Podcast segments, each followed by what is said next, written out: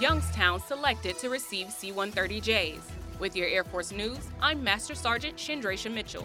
Secretary of the Air Force Frank Kendall chose Youngstown Air Reserve Station, Ohio, as the preferred location to replace its eight C 130Hs with eight C 130Js. This action fulfills two congressional bills to add C 130J aircraft to an Air Force Reserve Command C 130H squadron.